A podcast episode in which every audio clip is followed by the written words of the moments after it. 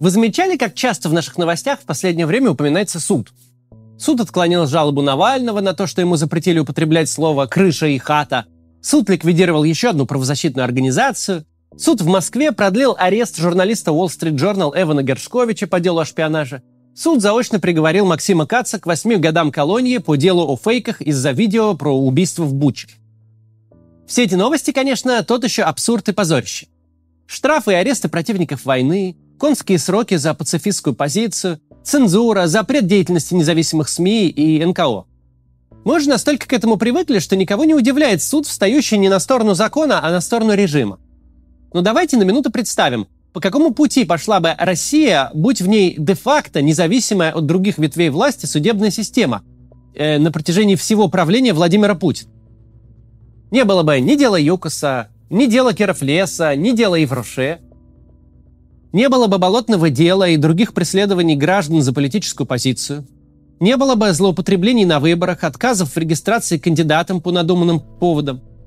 Не было бы безнаказанных э, под камеру вбросов бюллетеней в урны. Независимый суд обеспечил бы и честность, и свободу выборов. Тогда и наше политическое руководство, и сама страна выглядели бы совершенно по-другому. Было бы вынесено несколько приговоров силовикам, избивавшим россиян во время акции протеста. И это заставило бы остальных космонавтов держаться в рамках закона. Не было бы никакой аннексии Крыма и их там нетов на Донбассе. Не было бы обнуления Путина и его поправок в Конституцию, потому что честный и независимый Конституционный суд не признал бы такие поправки допустимыми. И война просто не могла бы случиться. Сегодня обсудим, что именно не так с российским судом и как это исправить.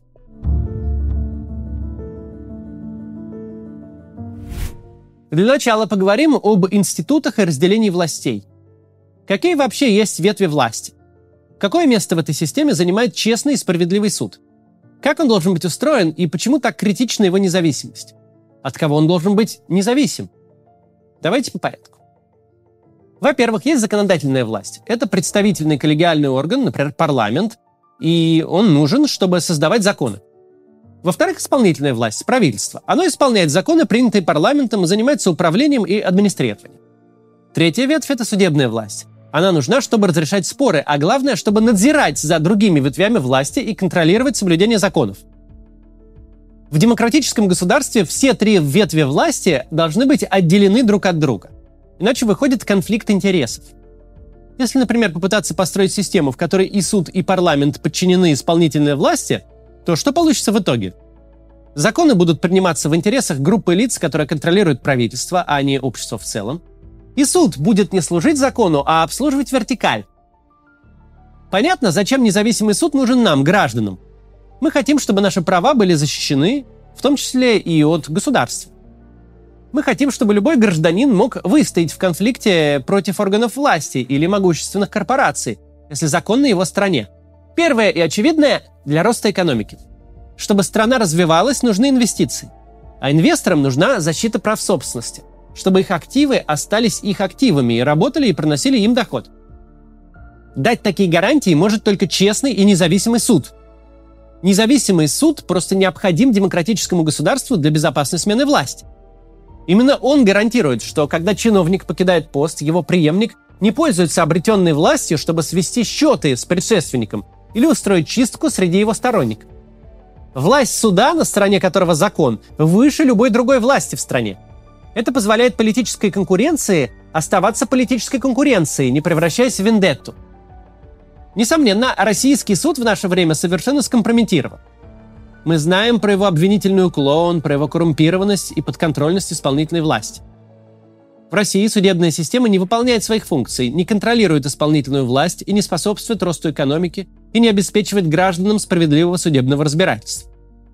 На фоне сломанного института сформировалась диктатура, которая начала агрессивную войну против соседней страны. Не бывает демократии без независимого суда. Именно судебная система в России должна быть реформирована в первую очередь.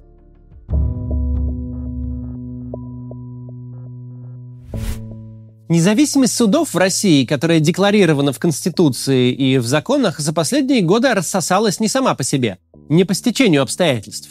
Она была намеренно демонтирована нашим режимом. Судебная система устроена так, что ее невозможно было сломать снизу. Если в суде первой инстанции появится, например, коррумпированный судья, который берет взятки и принимает неправосудные решения, он моментально получит обратную связь от суда второй инстанции. Незаконное решение будет отменено, и дело отправится на повторное рассмотрение. Если таких возвращенных дел будет много, это испортит судье репутацию. Таким образом, у судьи есть все стимулы, чтобы принимать решения исключительно по закону. Его незаконные решения бесполезны для того, кто дал взятку, ведь суд второй инстанции их все равно отменит, и могут стоить карьеры самому судье. Здоровые практики правоприменения в системе правосудия распространяются сверху вниз. Такое устройство в норме позволяет исправлять судебные ошибки и не допускать злоупотреблений.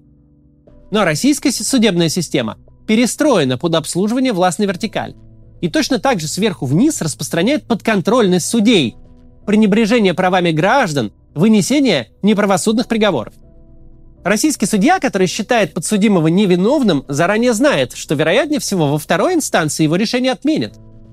Вынесение оправдательного приговора бесполезно для обвиняемого и вредно для карьеры судьи. Очень важно начать починку системы не с районных судов и рядовых судей, а с высших инстанций Верховного и Конституционного судов. Это позволяет переломить тенденцию и реформировать нижестоящие суды, опираясь на поддержку вышестоящих. Что еще нужно сделать, чтобы судебная система России стала честной и независимой? Во-первых, изменить порядок отбора и назначения судей. Сейчас это выглядит так. Сначала кандидатов оценивают квалификационные коллегии судей при судах э, субъектов федерации. После этого кандидатуру будущего судьи должен одобрить президент. Но перед этим нужно пройти специальную комиссию при президенте, куда входят представители ФСБ, МВД и другие силовики – больше всего этот этап похож на оценку лояльности и политической благонадежности кандидатов, до такой степени, что его часто называют фильтром ФСБ. Именно процедуру отбора и назначения судей нужно изменить в первую очередь. Сама идея независимой судебной власти предполагает, что корпус судей формируется судейским сообществом. Поэтому процесс отбора кандидатов должен осуществляться только квалификационной коллегией – а вот утверждать судью на должность можно разными путями, например, решением региональных парламентов или вообще через прямые выборы. Любой из этих вариантов позволит набирать новых судей из людей компетентных и с хорошей репутацией. Но в любом случае требование от судей лояльности действующей власти неприемлемо. Судья должен быть лоялен только закону, а не чиновникам. Второй важный момент – это статус председателей судов. В большинстве стран председатель суда – административная должность, которую занимают все судьи по очереди на небольшой срок, буквально несколько лет. В России все иначе. Председатель суда назначается на целых 6 лет и может быть назначен повторно. Должность становится чуть ли не пожизненной. Председатель суда в России влияет на карьеру судей, на их льготы и привилегии, а иногда на распределение дел между судьями. Как известно, на решение по делу можно повлиять, подобрав подходящего судью – это порождает практику, где на словах судьи независимы, а на деле фактически подконтрольны председателю суда. В будущем следует сделать должность председателя суда исключительно административной. У него не должно быть никакой власти над другими судьями. Третье. Чтобы изменить обвинительный уклон российского правосудия, нужно ослабить связь между судейским сообществом и правоохранительными органами. Выходцы из прокуратуры и аппарата судов не должны быть основным источником кадров для судей. Напротив, необходимо всячески привлекать кандидатов из адвокатуры, консалтинга, науки и преподавания. То есть профессионалов, но с опытом юридической работы в различных сферах. Отдельно я хочу поговорить о таком важном элементе судебной системы, как суд присяжных, который совершенно экзотика для нашей страны. Ведь суд присяжных сложнее всего сделать подконтрольным власти. В нашей стране с участием присяжных рассматривается лишь около 800 дел в год – и знаете, чем они отличаются от дел, которые рассматриваются без участия присяжных? Процентом оправдательных приговоров. По уголовным делам, которые ведут профессиональные судьи, оправдательные приговоры составляют доли процента. А по уголовным делам с участием присяжных до трети. Каждое третье дело заканчивается оправдательным вердиктом. Из фильмов и сериалов мы знаем, что в Соединенных Штатах человек, оправданный судом присяжных, не может быть снова привлечен к уголовной ответственности за то же самое преступление. В России это не так. В России решение суда присяжных может быть отменено судом кассационной инстанции. Например, в 2021 году из 283 оправдательных приговоров кассационная инстанция отменила 201, больше 70%. Но даже такой суд присяжных, чей вердикт ничего не гарантирует, недоступен большей части наших граждан. Суд присяжных не применяется в гражданских процессах и в делах о административных правонарушениях. Только в уголовном процессе и только по очень короткому списку статей. Между тем, главное преимущество суда присяжных – он разрывает неизбежную связь между следствием и судом. Присяжные – это обычные люди, не юристы, не адвокаты, не судьи, не прокуроры. Они не знакомы ни с судьями, ни друг с другом. Они независимы по определению.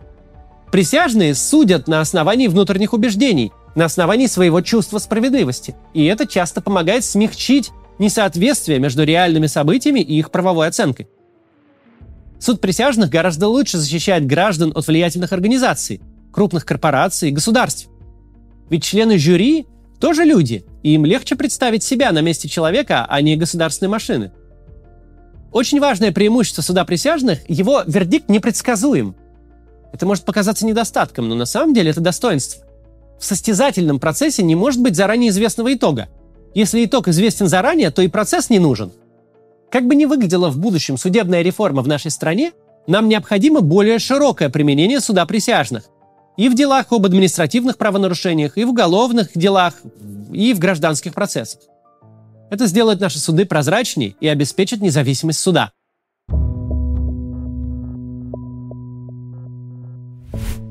В конце я хочу сказать еще вот что. Судебная система – это государствообразующий институт. Это первичный институт. Вы можете быть первобытным племенем, где нет никакого письменного права и вообще письменности.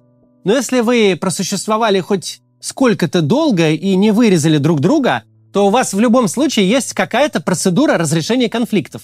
Какой-то важный человек или совет старейшин, чье слово более убедительно для обеих сторон спора, чем бросок копья в грудь оппонента.